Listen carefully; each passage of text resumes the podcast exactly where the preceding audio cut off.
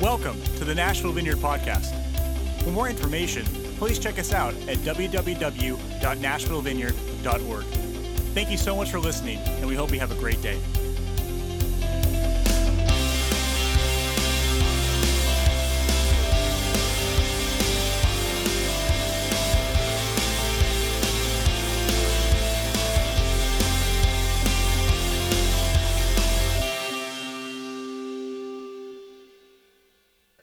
Acts has been on our hearts. Um, I grew up in a Pentecostal church. I feel like I've been ready to preach Acts for my entire life. Uh, that's sort of where we lived. And so um, this is something that's, that's just sort of been in my, my bones for a long time. And so now that we're here, uh, I'm excited.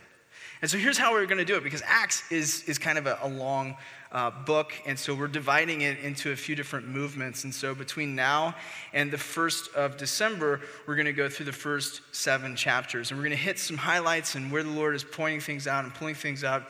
And here's what I'd like to challenge you to do there are 28 chapters in Acts, and there are 28 days left in this month, counting today. So, what I'd like for us to do as a church is to commit to, however you want to do it. You can read it 28 times, or you can read one chapter a day, whatever you think you want to do. Uh, but can we read through Acts as we're going through this series? Can we just commit to say, listen, I'm going to take the next 28 days and I'm going to work my way through Acts and uh, and then at the 1st of December, we're actually going to go through uh, a little series about uh, why Jesus was the Messiah and how that all works out. I'm pretty excited about that. It's going to be a lot of fun. And then we're going to pick this back up in chapters 8 through something uh, in January, and we're going to keep doing that through June, I think, and this will take us all the way uh, through June to work through Acts. But now we're going to have a pretty solid foundation if you read through it this month when we get back into it in January. So, can we do that? Is that okay? Okay. Chapter a day, 28 times a day, whatever you want to do, however you want to do it. You probably can't read it too much. So, um, we'll start with Acts 1. So, if you have a, a Bible, you can open it. It's right after the Gospel to Acts chapter 1, and we're going to start with verse 1. There's Bibles in front of you if you need them. It will also be on the screen. The former account I made, O Theophilus, of all that Jesus began both to do and teach until the day in which he was taken up, after he, through the Holy Spirit, had given commandments to the apostles whom he had chosen, to whom he also presented himself alive after his suffering by many infallible proofs being seen by them during 40 days and speaking of the things pertaining to the kingdom of God. Verse 4 And being assembled together with them, he commanded them not to depart from Jerusalem, but to wait for the promise of the Father, which, he said, you have heard from me. For John truly baptized you with water, but you shall be baptized with the Holy Spirit not many days from now.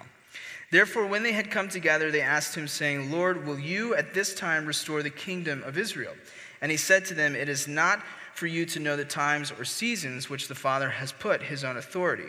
But you shall receive power when the Holy Spirit has come upon you, and you shall be witnesses to me in Jerusalem and in all Judea and Samaria, and to the end of the earth. Verse 9. Now, when he had spoken these things, while they watched, he was taken up, and a cloud received him out of their sight.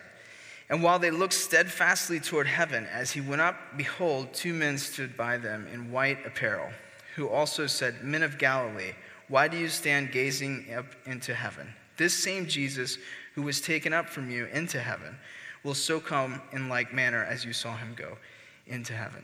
Let's pray. Jesus, we invite you to move among us. We say, This is your church, that you're in charge. Holy Spirit, would you come? Would you have your way? Would you give us ears to hear and hearts to receive what it is you have for us today? And it's in your name we pray, Jesus. Amen.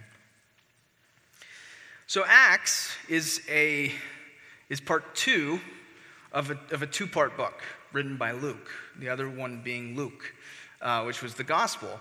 And it's interesting to note that when, when we're beginning here, Acts 1, Luke is saying to this guy he's writing to. He's saying, The first book I wrote to you was all about Jesus began to do and to teach, as though he's continuing to do and teach through this book of Acts. And in fact, he is. And so the book of Acts is actually a continuation of how Jesus is continuing to move and to teach and to do incredible things. And this time it's through the church, it's through his body. And so, whereas in the Gospels it was Jesus and Jesus in person and he was moving about and we were beginning to see all that he was doing, now in Acts we're seeing him continuing to do the same things, if not maybe even greater things, and he's doing those through ordinary people cowards, rednecks. I mean, these were the backwater group that were gathered and huddled in this upper room. It was these people that Jesus continued to do the work that he began in Luke. And what was the work? And it's, it's interesting when Luke says that for 40 days he ascended, and then uh, before the ascension, after he rose, for 40 days he continues to teach what he began teaching in Luke before his death. He continued to talk about the kingdom of God. Acts is about the kingdom of God. The Gospels are about the kingdom of God. And we have to put uh, a lens on this when we're reading through the scriptures of, of how did the people in, in, that time interpret the events that were going on. That's, that's what you're doing. You're, you're working out how is this written. And, and for our Western mindset, we understand the gospel as it's something that you do in order to get saved to go to heaven.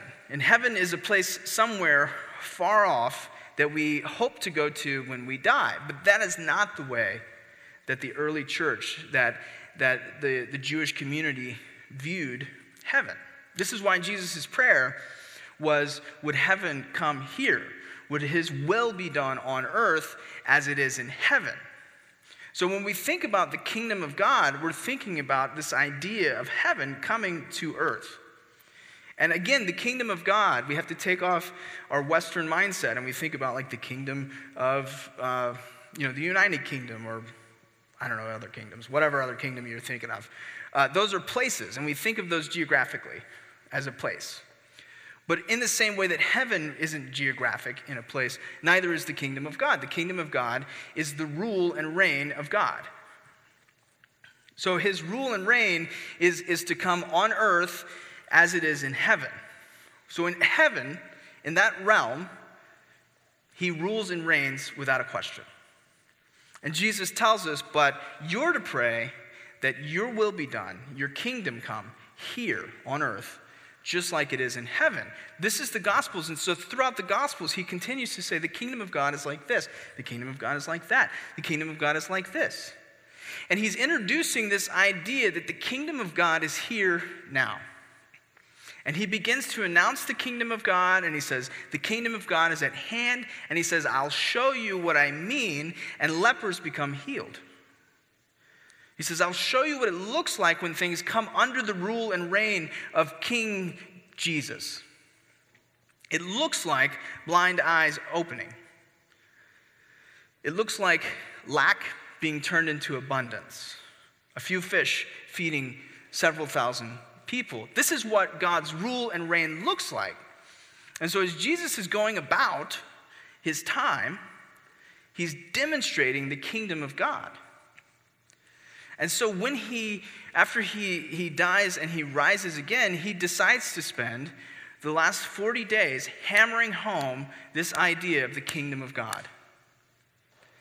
Which, which begs the question that if, if Jesus knew that he was going away for a long time, and he had 40 days to be with someone, and he chose to talk about the kingdom of God, then that probably means it's important.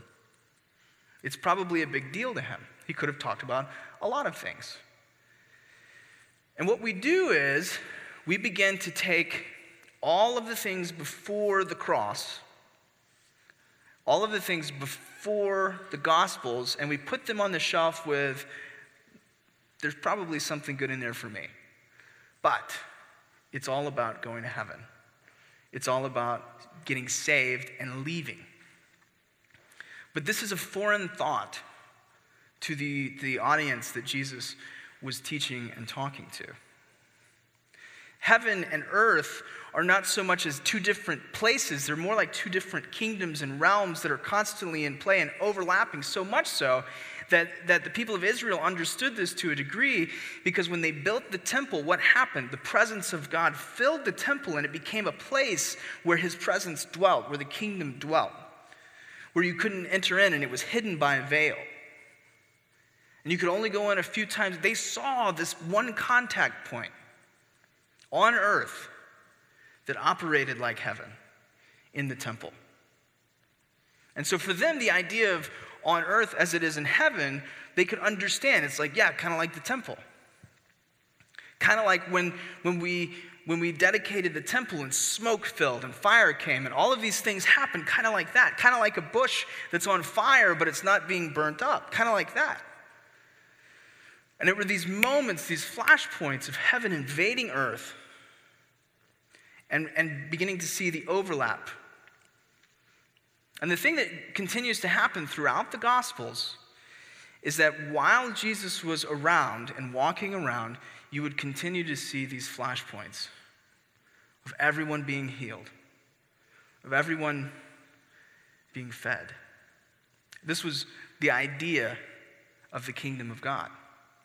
So, when, when he's walking with his disciples for 40 days he's talking about the kingdom and they say uh, in verse 6 when they're asking him like is it now? Like are you getting ready to do this now? Because in their mind they're envisioning this messiah coming physically and establishing the physical kingdom on the earth and they say is it now? He doesn't say no. Look at verse 6 it says, Therefore, when they had come together, they asked him, saying, Lord, will you at this time restore the kingdom to Israel? I mean, imagine. They had seen all this, all this amazing things. They, had walked on water. They had seen all this. Then he died, and they were freaking out. They had no concept of what's going on. They couldn't understand it. Then he's back, and he's like appearing, and he's reappearing, and he's going through walls, and he's eating some fish, and he's teaching about the kingdom of God. And they're just like, Is it now? Like, what is happening? What is going on? Will you now restore the kingdom? And Jesus says, That's not for you to know. He doesn't say no. that's interesting. Because what I think Jesus understood, because of what he continued to try and do, was that he wanted to say, You don't understand, the kingdom of God is actually within you, or it will be. The kingdom of God is at hand and it is in you. And, and what you don't quite understand, you don't have a paradigm to understand, is that yes and no. Because what he does then next is he says, but.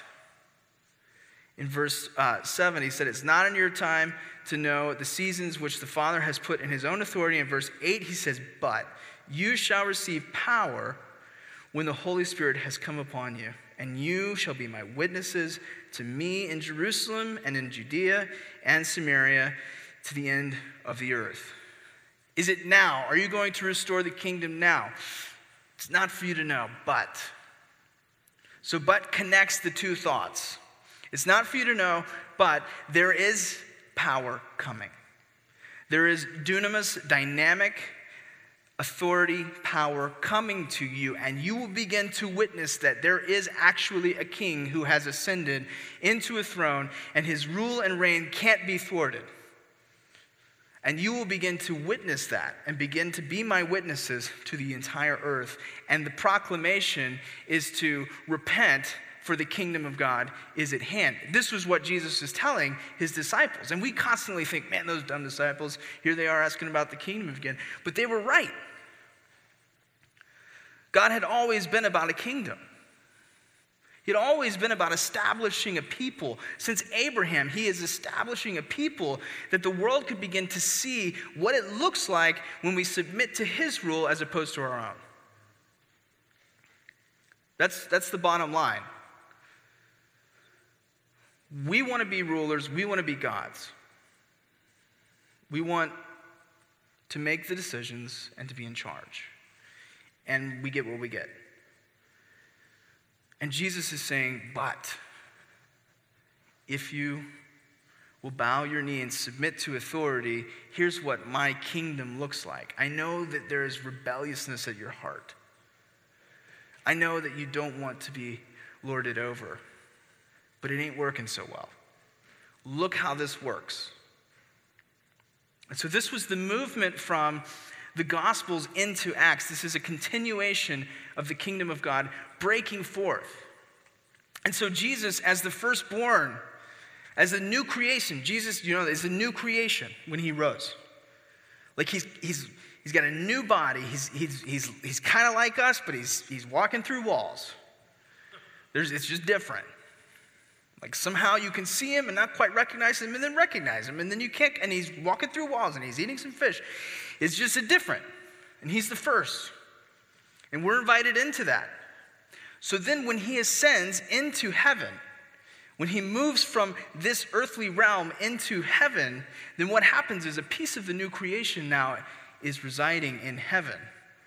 New creation now is existing in heaven. And so then, when we read in just a moment, when the Holy Spirit comes, now heaven is residing in creation.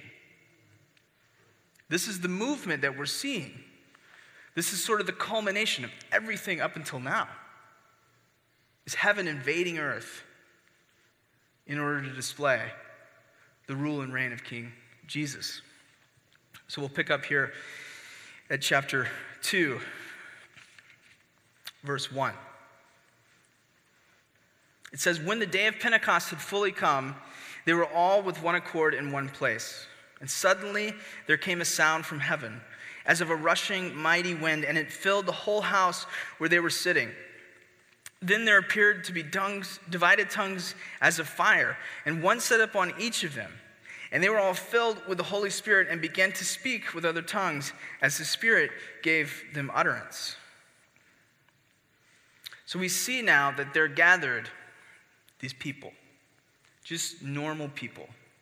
Some of the people that were there were probably the ones that were in the Gospels that even doubted when, when they saw him ascend. Like people, people saw him ascend, saw Jesus ascending, and then they said, That's my eyes are playing tricks on me. I didn't get enough sleep last night. And so these people are gathered in the upper room because they don't know what else to do. And then all of a sudden, what happens? It says, Suddenly a rushing wind came. Suddenly tongues divided, uh, things that looked like tongues of fire set on their heads, and each of them were filled with the Holy Spirit. And so suddenly, all of a sudden, there had an experience, just like in the temple, just like when, when his glory and his presence filled the temple and a rushing wind came, so did it then. And instead of it filling a temple, it filled their bodies. That's very significant. Because before, everything about God's presence was relegated to a geographic place. And it was relegated to a system and an order carried out by a few people that did a few things. And now we see it's everywhere. Like the kingdom of God is like a mustard seed, it takes over the entire garden, it can't be stopped. It gets in these people. And then we see that it gets inside of these people, and, and the Spirit of God fills them so much so they can't contain it. And it's very interesting what happens next is that then it begins to bubble up and it begins to come out, and this rushing wind turns into a rushing word. And it's not by accident that one of the first things that happens are these people begin to speak the word. The Holy Spirit, when heaven comes, it ushers in a new word Jesus, the word of life. And it's not an accident that these people began to speak in words inspired by heaven. When God wants to do something, typically he speaks. And when he's initiating this, this new move, when he's beginning to say that all people are going to be able to experience the rule and reign of my kingdom, he initiates it with words. And so you could press pause and we could talk for weeks about the power of your words under the influence of the Holy Spirit. But we won't. Verse 5 it says, And then there were dwelling in Jerusalem Jews, devout men from every nation under heaven. And when this sound occurred, the multitude came together and were confused because everyone heard them speak in his own language. Then, when they were all amazed and marveled, saying to one another, Look, are not all these who speak Galileans? And how is it that we hear, each in our own language, in which we were born? So, here they are. Everyone is coming together for this day to celebrate. So you have Jews from all over the region, all over the planet, coming together and they're speaking their native tongues. And so then, what happens when the Holy Spirit gets poured out, when this new thing that begins to happen and break forth in heaven now comes into the bodies of these people? The thing that happens is that they begin to speak in other tongues, but the other tongues are able to be interpreted by everyone, despite their ethnicity, despite uh, their geographic uh, you know, allegiance, despite their, their languages that they hear. They're able to hear the wonders and the glories of God in their own language. Now, this is also significant because I don't know if you remember, but way back, if you go all the way to the left, in Genesis, we read a story about a people that, that came together in an unholy unity in order to be like God. And these people came together in unholy unity in order to dethrone God and to become God themselves. And God divides the people by what? Language. And we have the story of the Tower of Babel, where, where there was this unholy unity beginning to happen and the people were divided by language. Well, isn't it interesting that at this day of Pentecost, when heaven breaks through, heaven bypasses Babel? And in fact, this reverses what happened at Babel. And so, if you find yourself, and you probably have heard it quite a bit, that we need unity, that we need, we need to come together, we need togetherness, you can't manufacture unity. You can't muster up togetherness. And it's an incredibly divided season. And it's going to continue to get more and more divisive. And what we're going to need to understand is that we can try all these sort of ways to manufacture unity. But there's one answer biblically to, to unity, and that is the power of the Holy Spirit.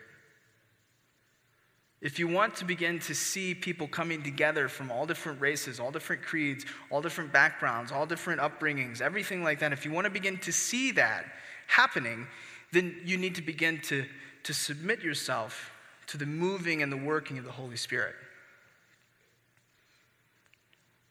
You, you can't make it happen. It's probably why, just this is an aside, I'll step outside of the pulpit because this is an opinion, but it's probably why Pentecostal churches are the fastest growing churches by far in the whole world. And they're the most diverse. But that's an aside because they're submitted to the Holy Spirit and they're moving in the Holy Spirit, and the Holy Spirit is drawing all men. The Holy Spirit convicts. The Holy Spirit convicts of righteousness, it, it convicts of sin. It begins to bring everyone together. And so we see here when the Holy Spirit is poured out, this day that has been dreamt of since, since man fell, we see a unity begin to come out. And all of these people begin to hear the goodness of God in their own context, in their own language. If you want to know, is the Spirit here? Are, are we moving in the Holy Spirit? Look for unity. Look for people that shouldn't be together being together. And you'll begin to see this is the Spirit. This is where the Spirit is at work. So this happened on this day of Pentecost. And day of Pentecost is not, it's not a Christian holiday.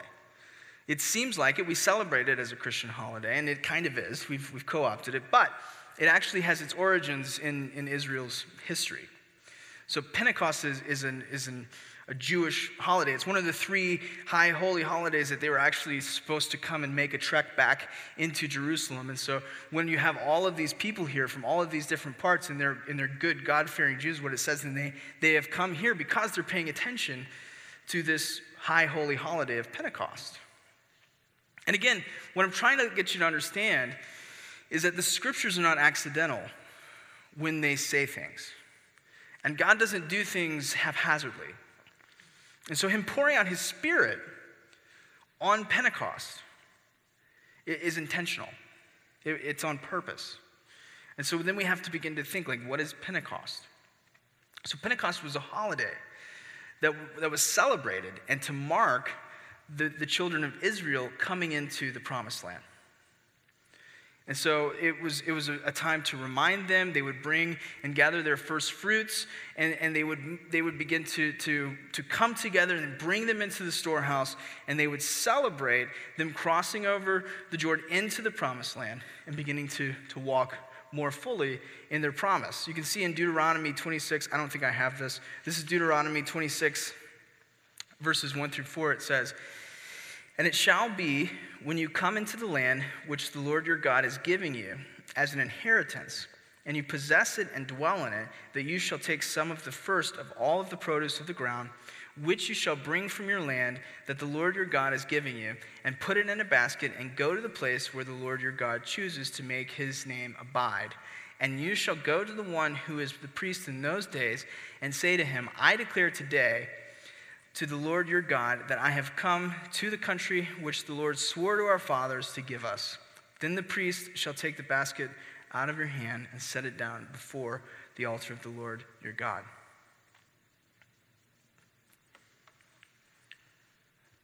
The Holy Spirit was poured out on Pentecost because it is the promise.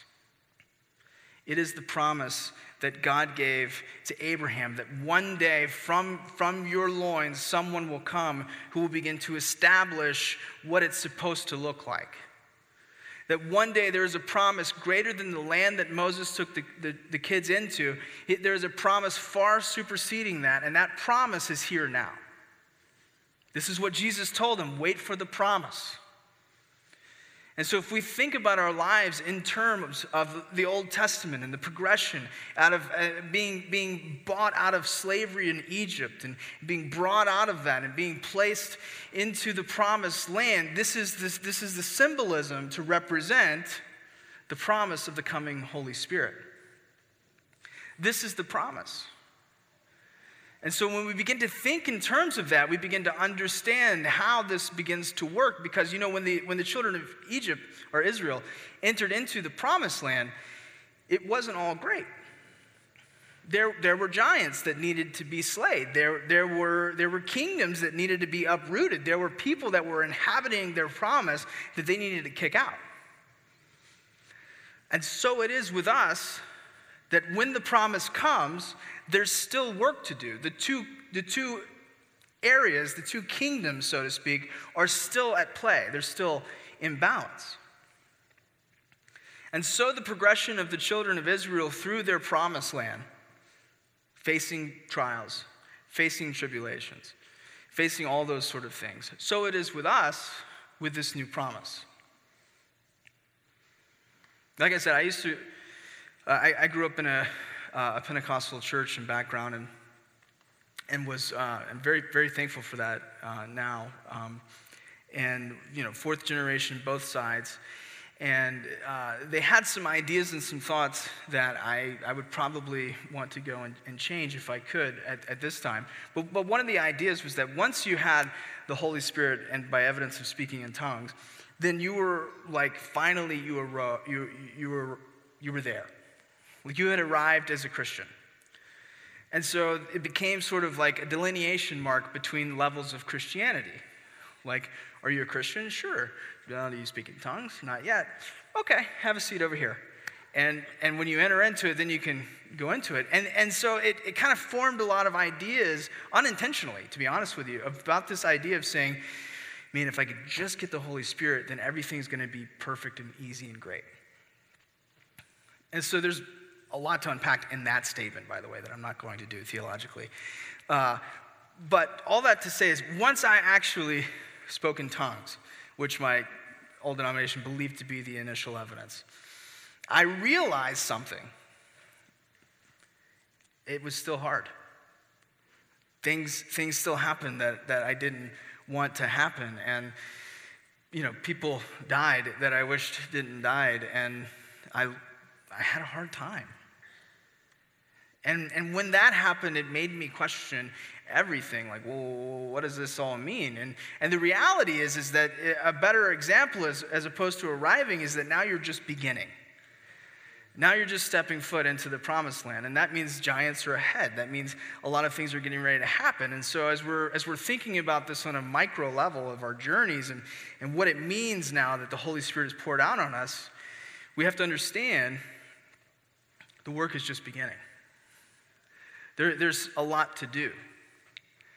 And, and there's going to be things that we find within our own selves that will need to be delivered of, just like the children of Israel had to be delivered from, from enemies and from giants and from oppression in their promised land. This is the, the reason why, one of the reasons why this took place on Pentecost as a way to show this is the promise, but now you're just beginning. It's why this is in Acts 2, not 28. Because the kingdom of God starts small, really small, tiny beginnings. And what we want to do is we want it to come and then we go all the way. But then we have to begin to work everything out. We have to begin to take possession of the land that He's promised. Another thing that happened on, uh, on Pentecost, and this is important, uh, and, and you can find this uh, in Deuteronomy uh, as well, but the Jews were also required at Pentecost, at that time, to give of their harvest to any poor dependents. Uh, so that the holiday served as an occasion for mercy and social equality. So, you want to talk about social justice, you want to talk about righting wrongs, you, you want to talk about fighting for the least of these. The picture given biblically is that it all starts with the Holy Spirit's leading. You're, you're not going to accomplish what you're hoping to accomplish without the moving and the working of the Holy Spirit. But with the Holy Spirit, incredible dynamic things can happen. So you may want to feed the hungry, and you have five loaves and a few fish. And you can go and feed two and a half people. And you can feel good about that. And you can say, I did something and you can put a feather in your cap and, and say, I'm going after change. And that's good. We don't want to, you should do stuff. But we have a picture of what happens when, when the desire for mercy is hit with the Holy Spirit and we get to see the multiplication aspects of social justice fueled by the Holy Spirit, not apart from it. And too often in the church, we've separated social justice and the Holy Spirit. We've separated caring for the poor and going to the altar and getting touched by the Holy Spirit. But what we're getting ready to see is actually what happens is when the Holy Spirit comes, what it does is it drives them out. It moves them from their huddled mass in, in an upper room where they're scared and, and, where they're shut in and they haven't left and, and they're not sure what to do. And the Holy Spirit comes with fire, and the first thing it does is it propels them outside. It takes them out of their comfort zone and causes them to go and to begin to preach the world. And you can see this in 2, uh, verse 16. It says, Peter gets up after all the people have come and they're hearing the word and, they're beginning to, to say, this, this sounds like my native language. And I know these guys can't speak my native languages. So they begin to gather. And then Peter stands up and he says, But this is what was spoken by the prophet Joel. And it shall come to pass in the last days, says God, that I will pour out my spirit on all flesh. Your sons and your daughters shall prophesy. Your young men shall see visions. Your old men shall dream dreams. And on my men servants and my maid servants I will pour out my spirit in those days, and they shall prophesy. I will show wonders in heaven above and signs in the earth beneath blood and fire and vapor of smoke. The sun shall be turned into darkness and the moon into blood before the coming of the great and awesome day of the Lord. And it shall come to pass that whoever calls on the name of the Lord shall be saved. And so this is the culmination point of Joel's prophecy. This is what everything, all of creation has been groaning for was this manifested sons and daughters of God beginning to work and walk on the earth and the kingdom coming. And so if you want to you want to think about what does the Holy Spirit do? It, it compels us to go. He, he drives us out of our comfort zones and begins to put us into places because the kingdom of God can't be contained. And the Holy Spirit comes on us for us, and He fills us for others. And so when we, when we see a, a, reaction of things like we saw last week, and I, if you were here Saturday, you saw the Holy Spirit do some pretty amazing things. And for some of us, that was the first time we've ever seen anything like that. And, and we weren't sure what was going on. And if you're wondering, then he was coming on people for them. But it's not to stay here. So when we invite the Holy Spirit, when we're, we're asking the Holy Spirit, would you come? When we're, when we're wanting more of the Holy Spirit, we're not satisfied as a church if it stays here in this altar. The markings of is he moving? Is his, are we moving? Is he, is he driving us outward? Okay. And so, what we experience is that the more it happens, the more we begin to take steps. And so we had um, this week, we've had a tremendous amount of testimonies. You heard one uh, um, earlier with, with uh, Rick, and you might think, well, that's Rick, he's a missionary, and uh, he's used to this sort of thing, and, and all of that. But the deal is, is that when God pours out a spirit on everyone, he means everyone. And when everyone gets to play, it means everyone gets to play. And so I wanted to have Danita come and share an experience that she had this week uh, in a Waffle House, I think.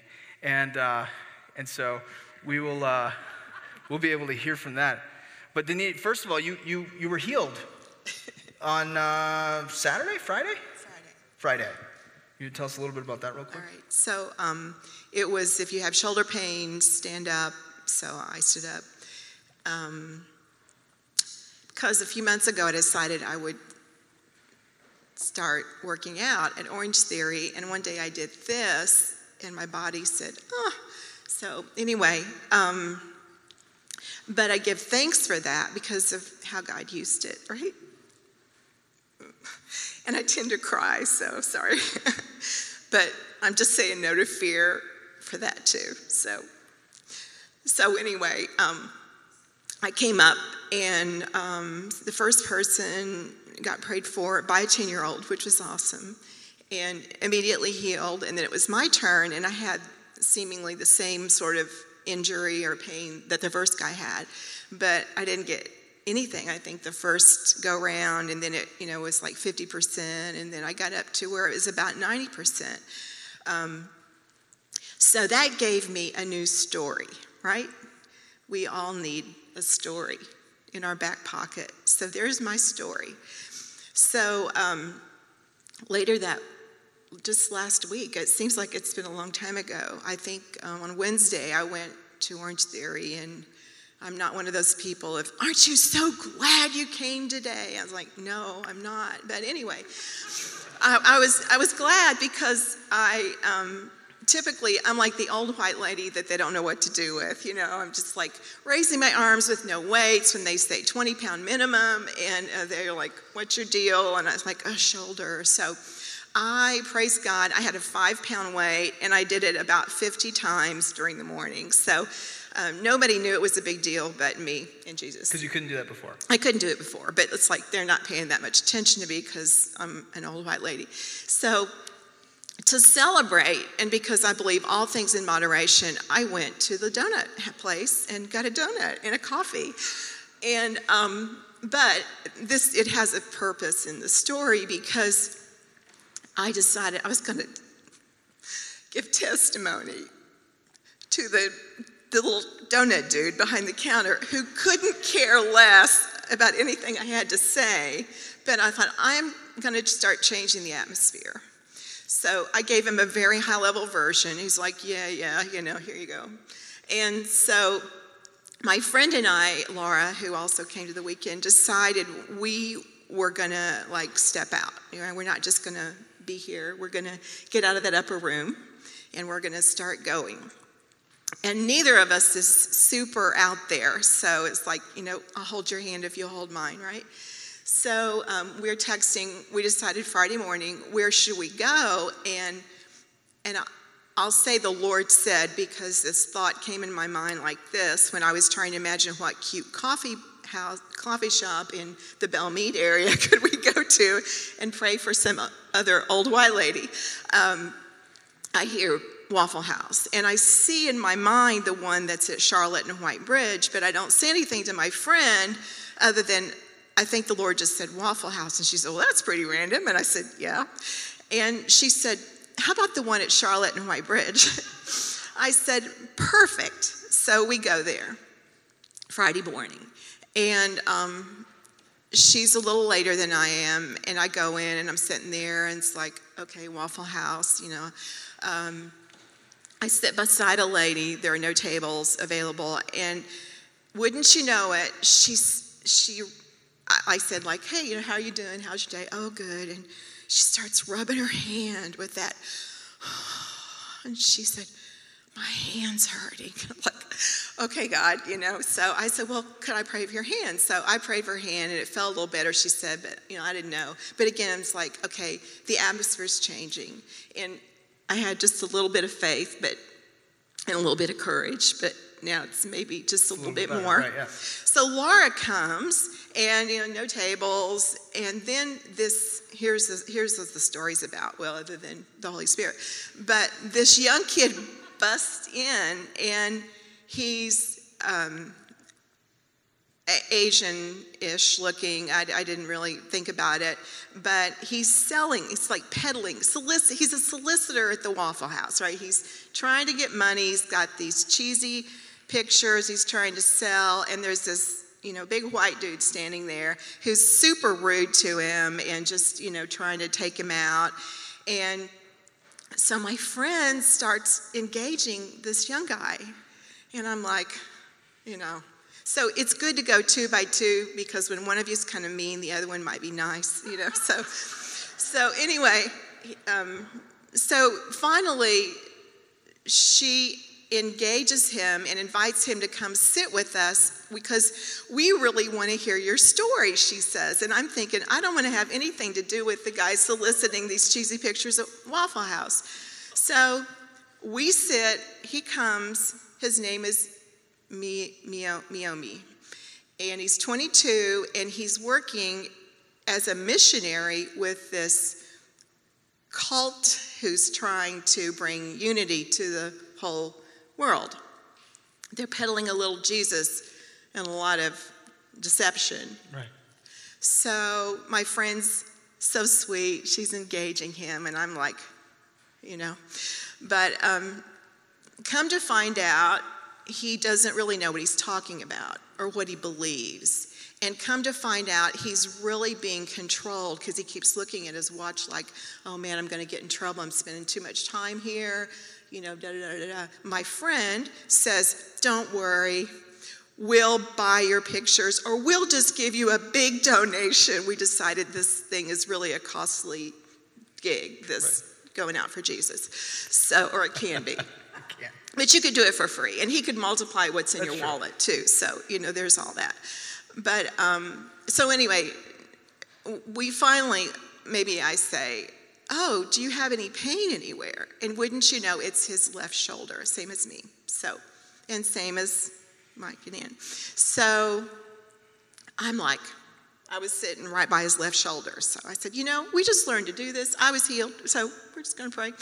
And so he gets some improvement, and then I said, Well, I'm just pray again. So he gets more improvement, and then he's like, man, it's like it's gone. It's like I feel heat, like something, something just lifted off of me. I'm like, oh yeah, I know it's lifted off. So you know, we keep keep talking, keep praying, and finally, I pray, um, you know, like deliverance. And I've been thinking the last week, man, I just need to know more about. I don't know how to pray deliverance, you know, but you know, I just, you know, go in the name of Jesus. And at one point, you know, he's sitting beside me. He goes and I didn't know what was going to happen. And he's standing up. and he, um, he said, It's gone, which, you know, we hear a lot when people get delivered. I'm like, What's gone? He said, That thing that was in my head, that, all that pressure, it's gone. I feel so light. So, you know, he gets saved, he gets healed, he gets delivered, he gets saved. And this is neat because Robbie said we have the power in, the, in this room last weekend to change the world. He, he lives in Kodiak, Alaska. He's traveling with this cult from East Coast to all the way to California to the West Coast. So, and he's, I think, in a van with five people. So he knows something they don't know. So we declared that he would take that all the way across the United States. Mm. That's awesome. So we started with nothing, basically right? But just the commitment. When we stood up, you know, and like, yeah, yeah, yeah, Robbie, we want to, we want to do what you do, you know, we're like, this is a vow to God. Like, we're taking this seriously. And um, so, like, I just urge you, if you don't know what you're doing, that you're just who God's looking for. That's right. Thank you. That's awesome.